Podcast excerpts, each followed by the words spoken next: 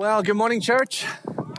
Whew, just what a what an incredible thing, isn't it? Um, the scripture uh, says that uh, uh, through this in, incredible work that God has done, His uh, life, death, and resurrection, and the the testimony of that work, that which we get to observe Him doing, uh, through this. Uh, he will constantly be known and glorified. And what a day it is to gather together uh, to be reminded of who God is as we sing with and for uh, each other and, and for Him. Uh, and, and are stirring one another up, and then uh, to explore God's word together, uh, and then to hear and watch the stories of God engaging individually in the stories of human beings and their lives mine, yours, these we've watched today. Uh, we serve a God who uh, we know uh, is holding together all of creation, and in our logical human minds, we would say he has no business being interested in the individual person, you or I. And this is where even David wrote in the Old Testament and said, Who am I that you would be mindful of me? Not who are we that you would collectively be mindful of us, but who am I? And God's resounding answer throughout Scripture is, I am mindful of you every day.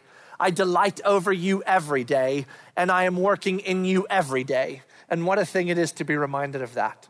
We are traveling uh, through a letter uh, that was written by Jude to a church, uh, probably a single church, may have been a group of people.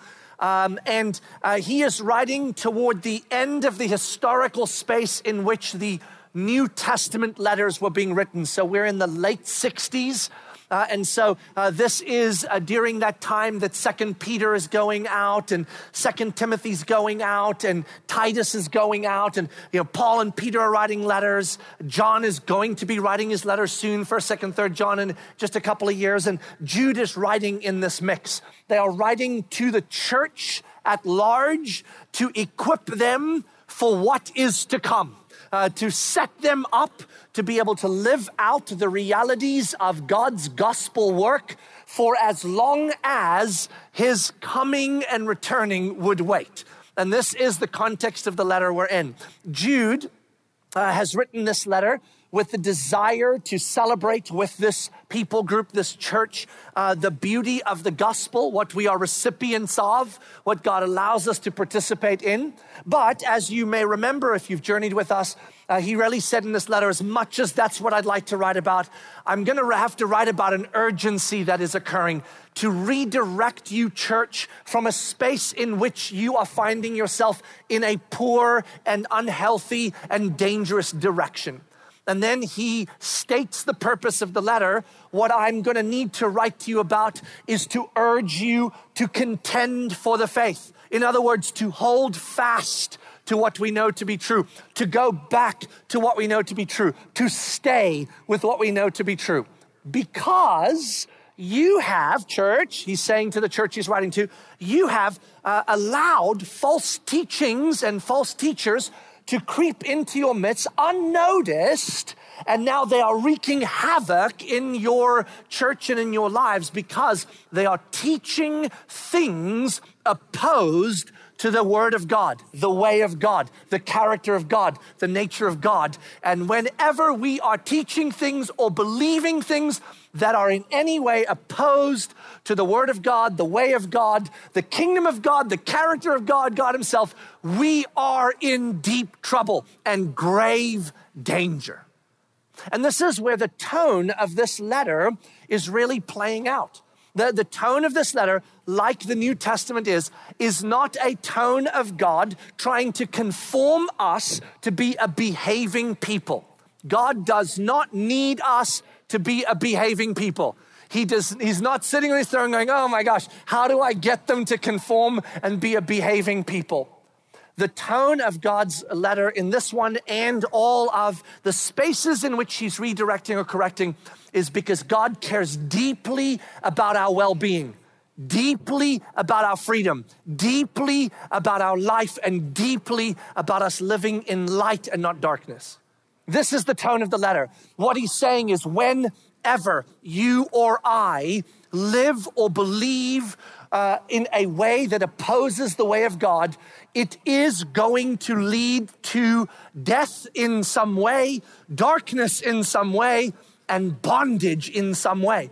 And when we do things God's way, believe God and His word, and live by it, it is going to lead to life, it is going to lead to light, and it is going to lead to freedom. What does God want for you and I? Lots and lots of life, lots and lots of light, lots and lots of freedom. That's what this good father wants for us. And so Jude is coming to the church and God to us, the larger church, saying, Church, listen up, listen up, pay attention.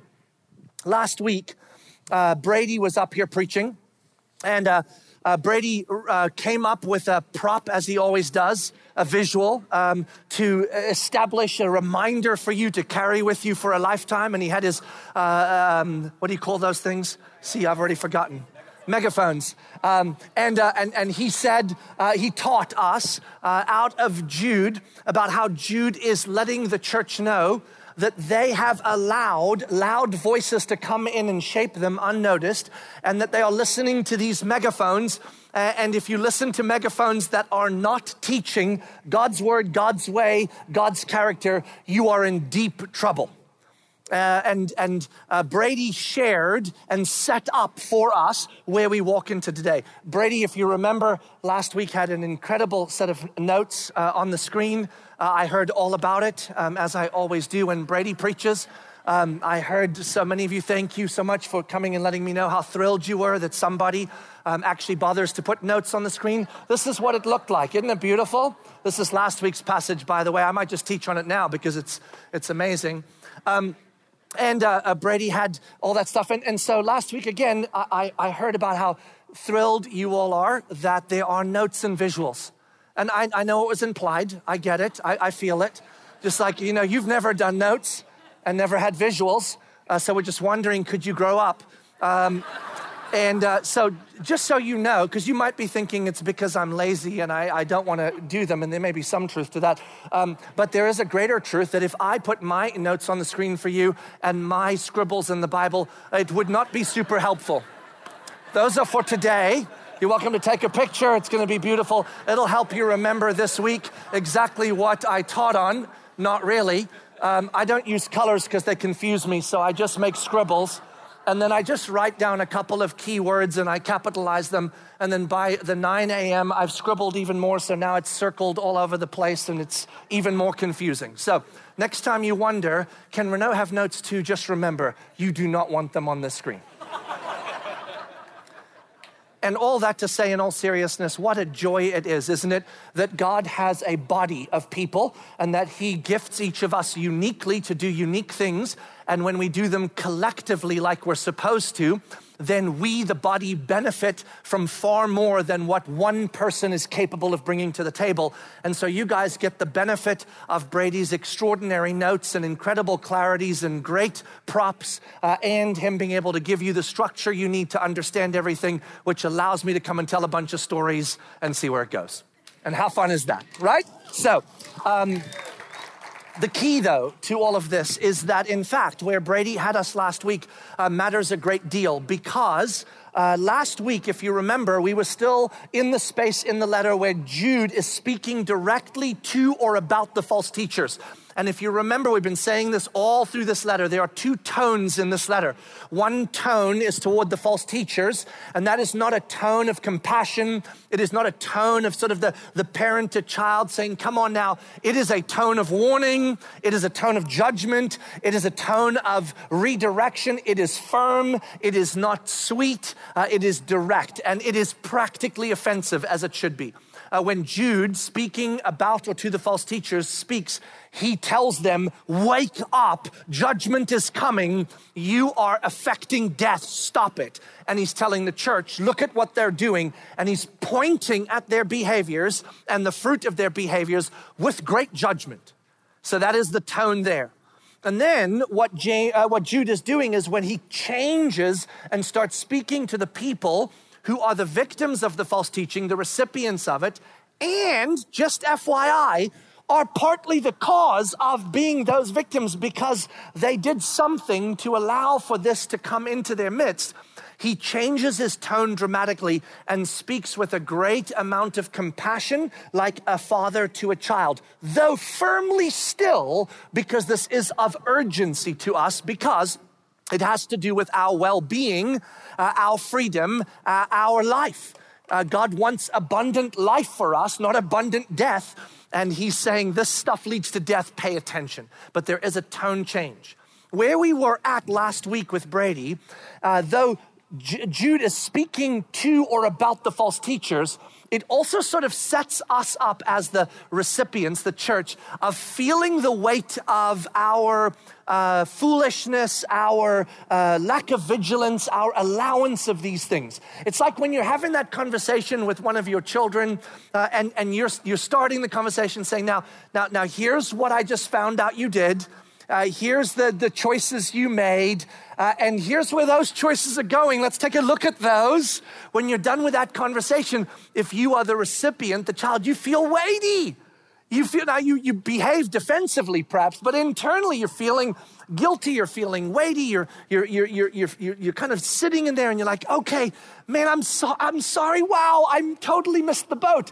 And so, as Jude is saying to the church, man, look at what these false teachers are doing. Look at the havoc they're wreaking. Uh, you're, you're allowing them to be megaphones in your life. You let this in, man. Come on. We're all sitting, we should be sitting in that space of like, oh, how did we let this happen? And whenever you're in that space, whenever you are being uh, redirected, disciplined, reprimanded in a healthy way by someone in authority over you, a parent or someone in authority or God, there is in that discomfort, is there not?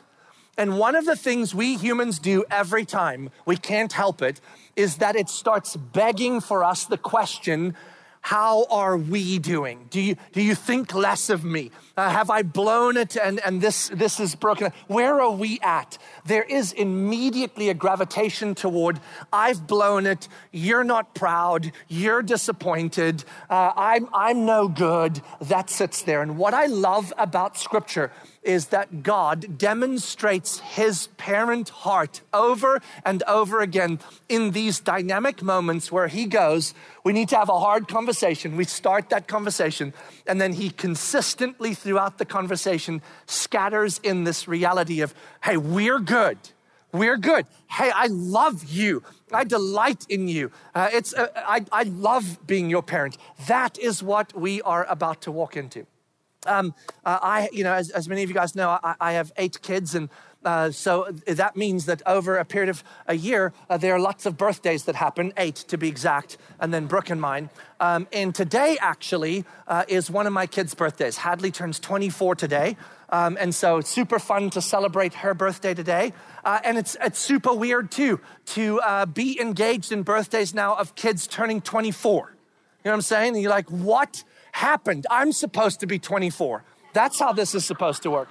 Uh, but one of the glorious things about uh, realizing, as several of my kids now are having birthdays in their 20s, uh, is that they are at a point in their life where they can articulate to me some of the experiences they had in their childhood. And like some of that's br- brutal. Some of it's brutal, right? They're like, oh my gosh, when you did that all the time, that was terrible, and I'm going to see a therapist forever for that, and um, and and all. But but so much of it is is also beautiful, and it starts speaking to when parenting is at its best, how incredibly uh, powerful and what a privilege it is to do that. On, on, my worst days of parenting, no doubt, and there's lots of those, uh, I need to have a hard conversation with one of my kids. I roll in frustrated. They've just done something. I can't believe it. And I roll in hot and I'm like, What were you thinking? Are you out of your mind? What kind of a human does that? I mean, come on, grow up. And then, oh, I didn't mean it. Don't be defensive. This is ridiculous. You're grounded forever. Uh, I've had plenty of those. Those are not great parenting moments. But in my good parenting moments, in the ones uh, that I get right, where my head stays on my shoulder and the Spirit of God is good and gracious to me, I, I roll into those hard conversations and many times have these conversations in the way that you're about to experience Jude. You start with, hey, hey, listen, uh, just found out that, that this happened. You did this, you didn't do this, uh, you chose this path. And, and, and man, like, wow, uh, that you, you know. I, I love when I talk to my kids, especially about stuff we've talked about forever. I'm like, we've had this conversation, right? You know, you know what this does.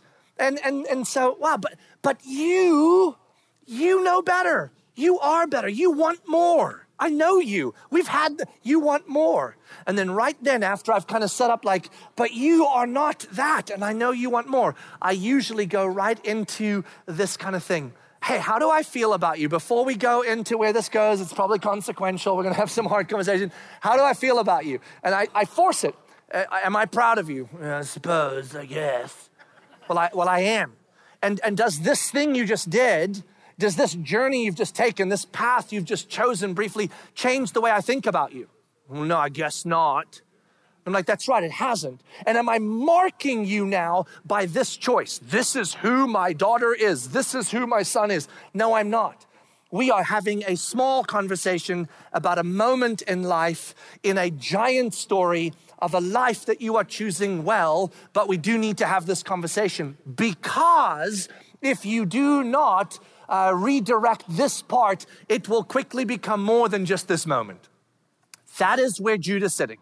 That is where God is sitting with us. He's just said to us, man, these false teachers are in. You let them in. They're wreaking havoc. They're going to bring death. Don't give them the megaphone. Stop it. And just as we're starting to feel like, I'm sorry, this is what he does. Grab your Bibles and turn with me to the book of Jude. We're going to be in Jude uh, 1, obviously, um, and verse uh, 17. If you go to the Revelation end of the Bible and just page backwards, uh, right before the word Revelation uh, begins that book, you'll see Jude right there. So Jude uh, is changing tone now, and, and, and look, what he, look what he starts with. Verse 17, but you, but you. What I love about Scripture is that Scripture is not making an effort to be unclear. Scripture is not like, let's see how badly we can confuse you and keep you guessing. Sometimes we read Scripture like, I don't know what it means. But a lot of times, if you just read and you look at the language, it gives you all the clarities you need here in English as well as the original language, uh, there is a clear shift here. I've been talking about one group of people, but you, but but you, but you. So who are we talking about now? Are we talking about the false teachers? No, we're talking about us. We're talking about the church, the ones who need to pay attention to what is going on out there and pay attention to what is happening. But you, he says, must remember but you must remember. Now, this is hearkening back immediately to where this letter began. As a matter of fact, when we started this letter in the first few weeks, we bumped into this word, remember. You must remember. And we actually came to this verse and said, guess what? He's going to repeat this again at the juncture that he switches back to us after talking about the false teachers. And here he's switching back. But you must remember. Two important words the word must and the word remember. That's right. Why must we remember we who are now being spoken to? Because as he has established previously, the way in which the false teachings and false teachers had room to get into our midst and teach us in such a way that we believed is because we were not holding fast to what was true. We were not remembering who we were in Christ. We were not remembering the gospel, not remembering the word of God, did not know it well, perhaps. And in not remembering, there was room for them to take us down a path that was not aligned with God. And we had also forgotten that we need to be vigilant at all times. What you're going to watch Jude do right now is he's going to use the must remember in two ways. When we are dealing with our journey on this planet, what must we keep our eyes fixed on? What must we remember? Jesus, that's right. The gospel, that's right. But we must also remember the context we're in. We must also remember where we're at. We must also remember what's going on so that we do not uh, uh, lack in our vigilance. Throughout the entire story of Scripture, this idea of remembering, this idea of holding fast, paying attention, remembering has been the central reality of God's command to us on how we participate with the gospel work that's happening. God's story of scripture is centrally about the gospel, is it not? It's centrally about the reality of his redemption of us, is it not? But his primary focus on our part is to keep remembering what he's done. Isn't that amazing? The primary story of scripture is not since I've done this, you better behave this way. Or since I've done this, please do this for me. Or do this for me, then I'll do that for you. That's not the story of scripture. Here's the story of scripture. Here's what I've done for you. Don't ever forget. Here's what I've done for you. Don't, forget. Don't ever forget. And so, what God does all the way through the Old Testament, all the way through the New Testament, is He sets up for us practically what it looks like to remember. In the entire Old Testament, God literally sets up like constant commands on, on, on how we remember. He says, Anytime I do something really, really super crazy cool that causes you to go, wow, this is our God, build something, build an altar build a building, build something and say, from now on, anytime we pass this spot and we see this thing, what are we going to talk about? what God did. Wow, we're going to build altars all day long. I mean, the Old Testament, they couldn't have turned left or right without building another altar because God was doing stuff all the time. And what did He tell them to do? When I do something, mark it. Mark it. Why? So that you can remember. And then He set up a rhythm throughout the year. He's like, in fact, uh, let's do this all year long. I want you to have festivals. I want you to have feasts. I want you to have parties. I want you to gather regularly to do what? remember me. And so every one of those festivals and feasts and parties, they're going to have specific symbolism to them so that you can remember aspects about who I am, aspects about what I've done, so that you will never forget throughout the year the wonder of my redemptive work. And then by the time he gets to Deuteronomy and he's commanding the people on how to live, he says this uh, Listen, hear, O Israel, the Lord your God, the Lord is one, right? And then he says this What I want you to do is I want, to I want you to teach your kids about who I am when. Always. Always. How do we know? Because it says this when they're laying down, and when they're standing up, and when they're walking, and when they're sitting, and when they're around you, when their eyes are open and when their eyes are closed, when they head out and when they come in. Listen, if your kids are anywhere in your vicinity, teach them about me. How often do we need to remind each other and our children of God's ways?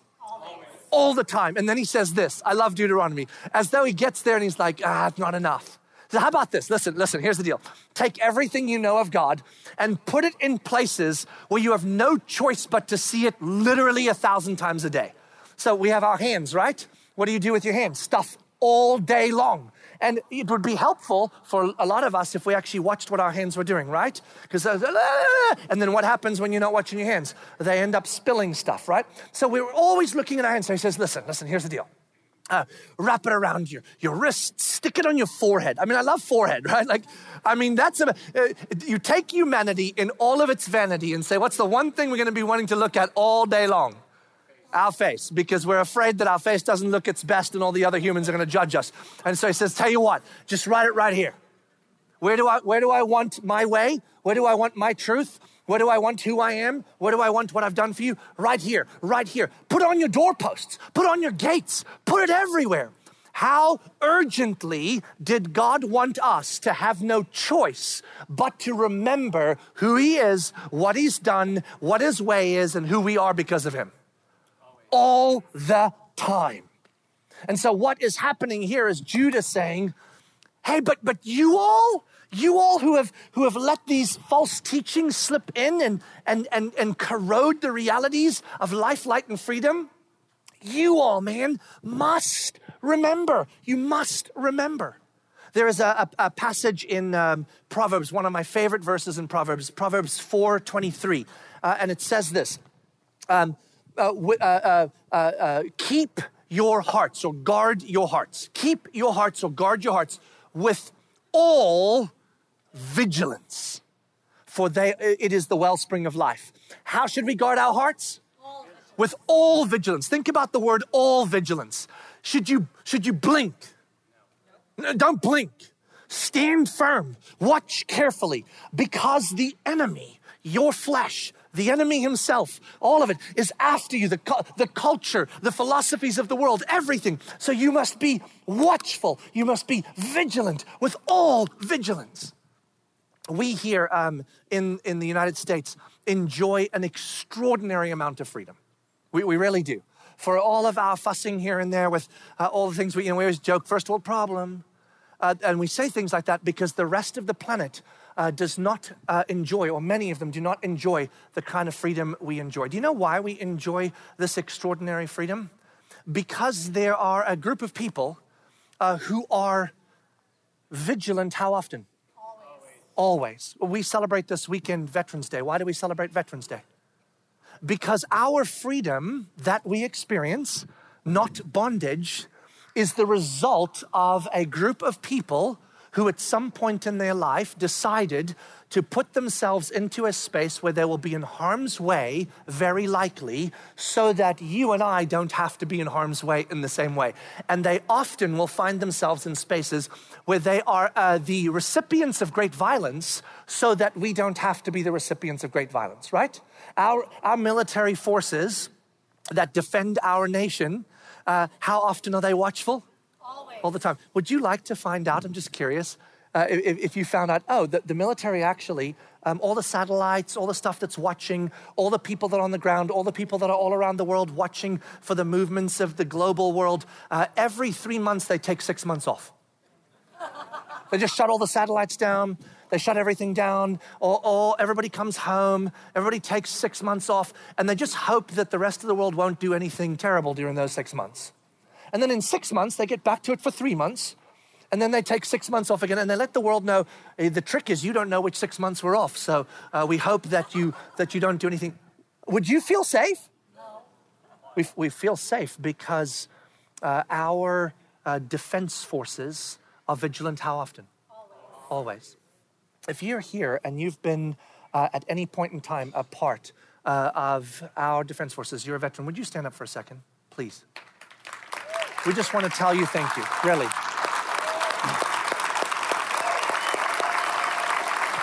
And uh, yeah, absolutely. And this, this is the crazy part. Thank you so much, ladies and gentlemen, that have served uh, in our spaces. And we are super grateful because our freedom uh, is in large part a result of that sacrifice, right? Here's what, here's what God is doing to the people that belong to God's kingdom be that vigilant.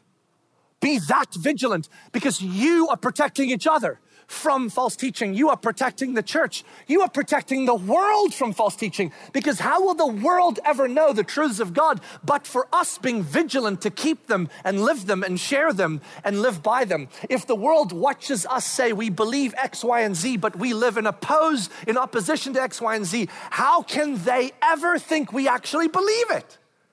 And so, what Jude is saying here uh, by the Holy Spirit, what the Spirit of God is saying to us is be vigilant, be watchful all the time. You what you must you you what remember that was weird. You must remember. You must remember. But you, but you, you must remember. And now, at this beautiful juncture, look what he says. But you must remember, beloved. Isn't that beautiful? Isn't beautiful? Like right at this, you feel it. You're like, okay, I'm sorry, I'll do it. And he's like, my beloved. A reminder that God does not need us to remember so that he's better off. He does not need us to remember so that he's safe. Is God safe? Yes. Does he need our vigilance? No. Does he need us protecting him? No. Does he need us watching out for him? No, he's not telling us this because he's like, you all are not doing your job and my kingdom's in danger. He's fine. He's calling us to this because he loves us, because we are his beloved. And what he wants for us is life. What he wants for us is light. What he wants for us is freedom. And so he's saying to us, I have come and affected your eternal life, your eternal light, your eternal freedom. And I am working in you now to even bring about what is best and good for you. The way you participate in this helping one another to live in the abundance of life, light, and freedom is to remember how often? Always. All the time. Remember all the time. And beloved, I'm telling you this because I love you, because I want for you what comes with this remembering. And now look what he does. So he's talking about remembering the gospel, the big picture, but I told you, he's also talking about remembering the environment we're in so that we don't forget, so that we don't lack in vigilance. But you must remember, beloved, the predictions of the apostles of our Lord Jesus Christ. This is incredible. So, what has he been spending his time with in the previous paragraph that last week Brady spoke to and the week before I spoke to? Uh, he has been spending his time in the Old Testament. Did you notice that? Remember how many, how many Old Testament references he made? And what were those re- references for? To show that God's been telling them how long that they would be false teachers. The entire story from the beginning is like, there's gonna be false teachers, there's gonna be false teachings, you should know that. You should be ready. And then, how clear were the Old Testament passages about what the false teachers would be like? Very clear. And what they would do, very clear. And how they would behave, very clear. And what the fruit of their labor would be, very clear. So he's used the Old Testament all this time to say, We've been having this conversation. It's the parent, God saying, We've talked about this a thousand times. I love you. You're my kid, and I'm saying these hard things because I love you, beloved, but we've been having this conversation a lot, and you gotta come awake. You gotta see, don't forget, this is an important conversation. I'm having this conversation with you again because it matters to who? To you, not to me. I tell my kids this all the time. My life goes on. I've already worked my tail off to get here. Um, I don't lose all of what I've worked for because you're a buffoon. You lose. I'm saying this to you because I care about you. This is him again. Listen, here's what he's saying. Uh, we've been having this conversation. In fact, this is not a conversation just about the past, where the, the people of old in the Old Testament have been telling you this. Who else has been telling you this? The apostles. Who are the apostles? Well, these are men like Peter and men like Paul uh, and men like uh, John. And, and what are they writing right now? They are writing letters the same time Jude is. In the 60s, Second Peter goes out, Second Timothy goes out, uh, uh, um, uh, uh Titus goes out. a number of the letters are going out. And who do these letters go to? Churches, and then they get circulated to other churches. So it is highly likely, if not absolutely certain, that this church that Jude is writing to has had the privilege of hearing from Peter and from Paul in their letters. And what were the themes in the letters of the apostles in these later letters? Watch out for false teachings and false teachers. So here's what he's saying the apostles have written this down. Please remember the predictions of the apostles. Remember the predictions of the prophets of old. Remember the story of God throughout the Old Testament. He's tying it all together. And as though to eliminate any excuse that they might have. We didn't, we didn't know. I mean, nobody told us to watch out for false teachers. If somebody had said that, we would have been more vigilant, but we had no idea. It's like, no, you did. The whole Old Testament told you that. In fact, the apostles told you that. In fact, they told you. Look, he actually says it. They said to you. These are folks that have been recipients of the actual letters from the apostles, and they're like, you be careful. Well, you might have told my sibling, but you didn't tell us. No, no, no, we told you. We had this conversation. And then he says this What did they say? They said to you, In the last time, there will be scoffers, following their own ungodly passions. It is those who cause division, worldly people, devoid of the Spirit. If you read this little list of what he's talking about uh, as he describes the false teachers, this is not a list to add to what he's already said in the other paragraphs. It doesn't mean he's now talking about the false teachers again and going back and forth and confusing us.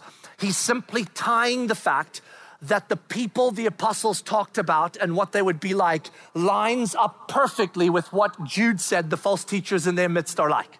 You with me? It's like he's saying this I just told you what the false teachers in your midst look like. Here's what the apostles said they would look like. Let's do a quick comparison. Oh, they look the same. In other words, you should have noticed. You should, this is not confusing.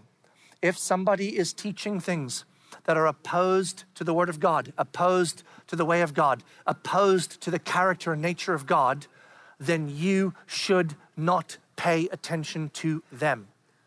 And if they are, and remember, we're talking about teachers within the church, if they are teachers making the Word of God say what they wanted to say to meet the sensibilities and the preferences and the realities of you and I and our society, be highly cautious when we are engaged in what we feel are our sensibilities and preferences to what uh, God should be like and God should say and God should do, and then we work diligently to try to make Him say it, they're, they're saying, you, you, you know where this goes. What I love about this, as far as context is concerned, is that he uses this little, this, this little time stamp, which is often used in scripture, the last days, the last days. So he says, You've heard in the Old Testament about the fact that we got, we're going to encounter false teachings and false teachers. You've heard about what they're going to be like. You've heard not to pay attention to them by knowing God's word and remembering God's uh, character and kingdom and gospel. And then you've heard from the apostles. The apostles told you the same thing. And they said, the apostles, something uh, that, that, that they're saying, that these false teachers will be around in the last days. What are the last days? And all of you said, Oh, yeah, I want to know too. Tell us. This is so exciting. Because you know the talk of the last days comes up constantly right? I mean uh, lately again as things stir up in the middle east i'm getting lots and lots of oh, are we in the last days? And i smile and say we've been in the last days for 2000 years. Yep we're in the last days. Well how long are we going to be in the last days until the very day that Jesus returns the second time and comes and changes all of history, brings the new heaven and earth with him and makes it all go away and we live at peace. So, what are these last days? What, is, what does it actually mean? Because Jude's talking about last days 2,000 years ago. So, part of us might say Jude was a little confused. He was excited about the last days, but here we are 2,000 years later. The last days is a war term. It comes out of, it comes out of war, war, um, uh, war terminology the last days or the last times in a war is the gap between a definitive battle that has won the war and the fight that needs to go on until it completes to full peace. This happens in all sorts of wars. You guys know this.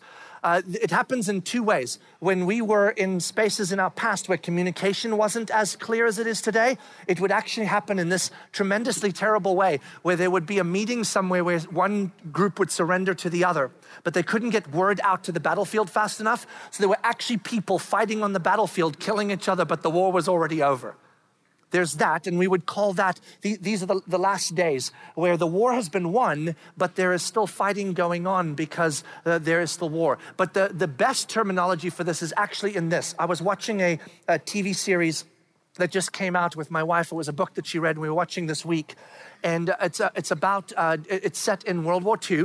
It's about a little French town um, and there are Germans in the French town, and they've locked the French town down, and then the Allies are bombing the French town. And it was interesting in the first episode how every conversation between the Germans went this way Yup, it's over. Yup, we have lost this town. We have lost this war. It's done, but we're staying here and we're going to keep fighting to the end because we're going to take them. Then the bombs, and they'd be like, oh my gosh, this is the last night we're going to live. We call those the last days.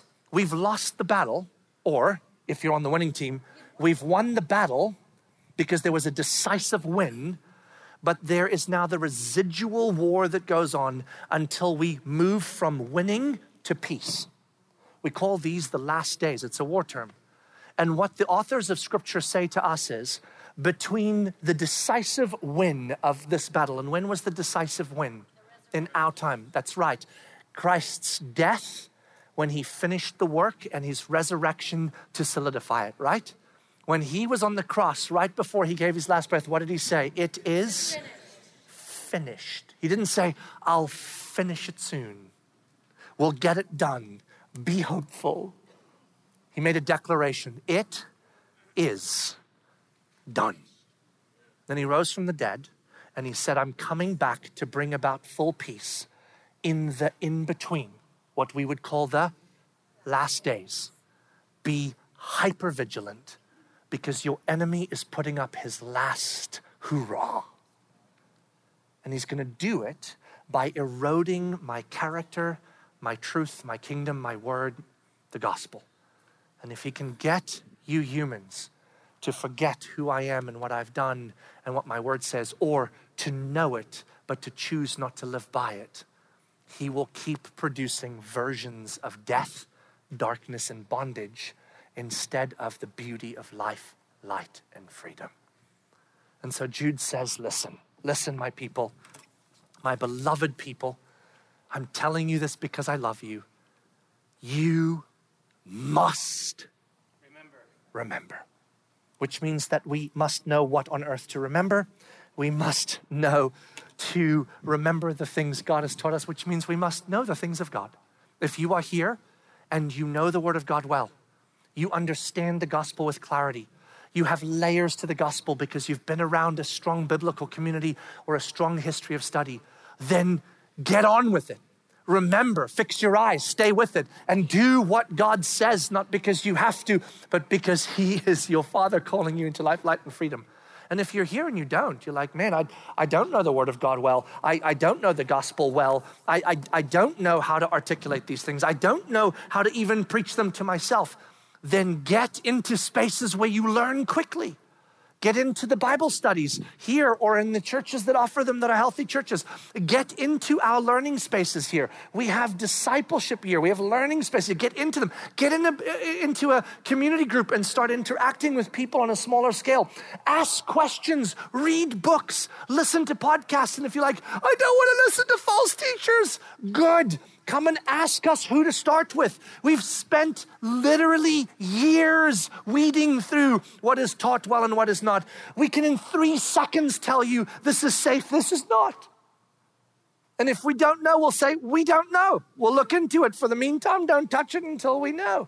Not because we want to say, Oh, we're going to judge everyone, but because how often do we need to be vigilant? Always. All the time.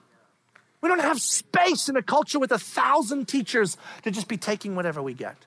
Learn, grow, get in. Because, church, God wants you and I to have abundant life, abundant light, and abundant freedom. And He, in His way, is that. All of our insecurities, all of our fears, all of what we drive life to be, all of the way we try to self protect, we are free from all of that as we find ourselves more and more deeply embedded in who God is, in what He's done, and in what He's said, we are now on this planet. Beloved, He says, remember always with all vigilance so that this false teaching won't happen again, because that's what's good for you. That's what's life and freedom. Let's pray. God, thank you for your incredible love for us, the amazing ways in which you constantly give us such clarity such, such, such zeal from your heart to walk in your ways, to trust in your ways, to know your truth, to, to trust your character and your kingdom, and to live by it and in it. God, every one of us in this room, me, all of the folks in this room, God, as much as we desire to do that, we are all on the same journey. Uh, journeying to struggle to know more, understand more, and believe more. God, so often we even know things and then we find it hard to live by them. And we are so grateful that in that midst you look to us and say, Beloved, I know. And yet you are the parent that says, Just because you're not there yet, eh, I'm not going to just leave you alone. I'm going to keep speaking in and saying, Come on, fix your eyes, come on, set your minds, come on. Keep your hearts with all vigilance. Trust me, follow me. Trust my word, follow my word by my spirit, and you will see life. God, we want that. We want life. We want freedom. We want light, and we want to be life and freedom and light to others. Help us to be a people who, with great diligence, dive in and get to know your word and the gospel with one another in community so that we might be a people that when it comes down to it and false things come our way, we can bring the gospel to bear and your word to bear, releasing you to deal with the falsehood. God, we love you. We thank you for your grace and mercy in our lives. And we tr- entrust to you our story and our life. Empower us to be a people that know and believe your truth. In Jesus' name, amen.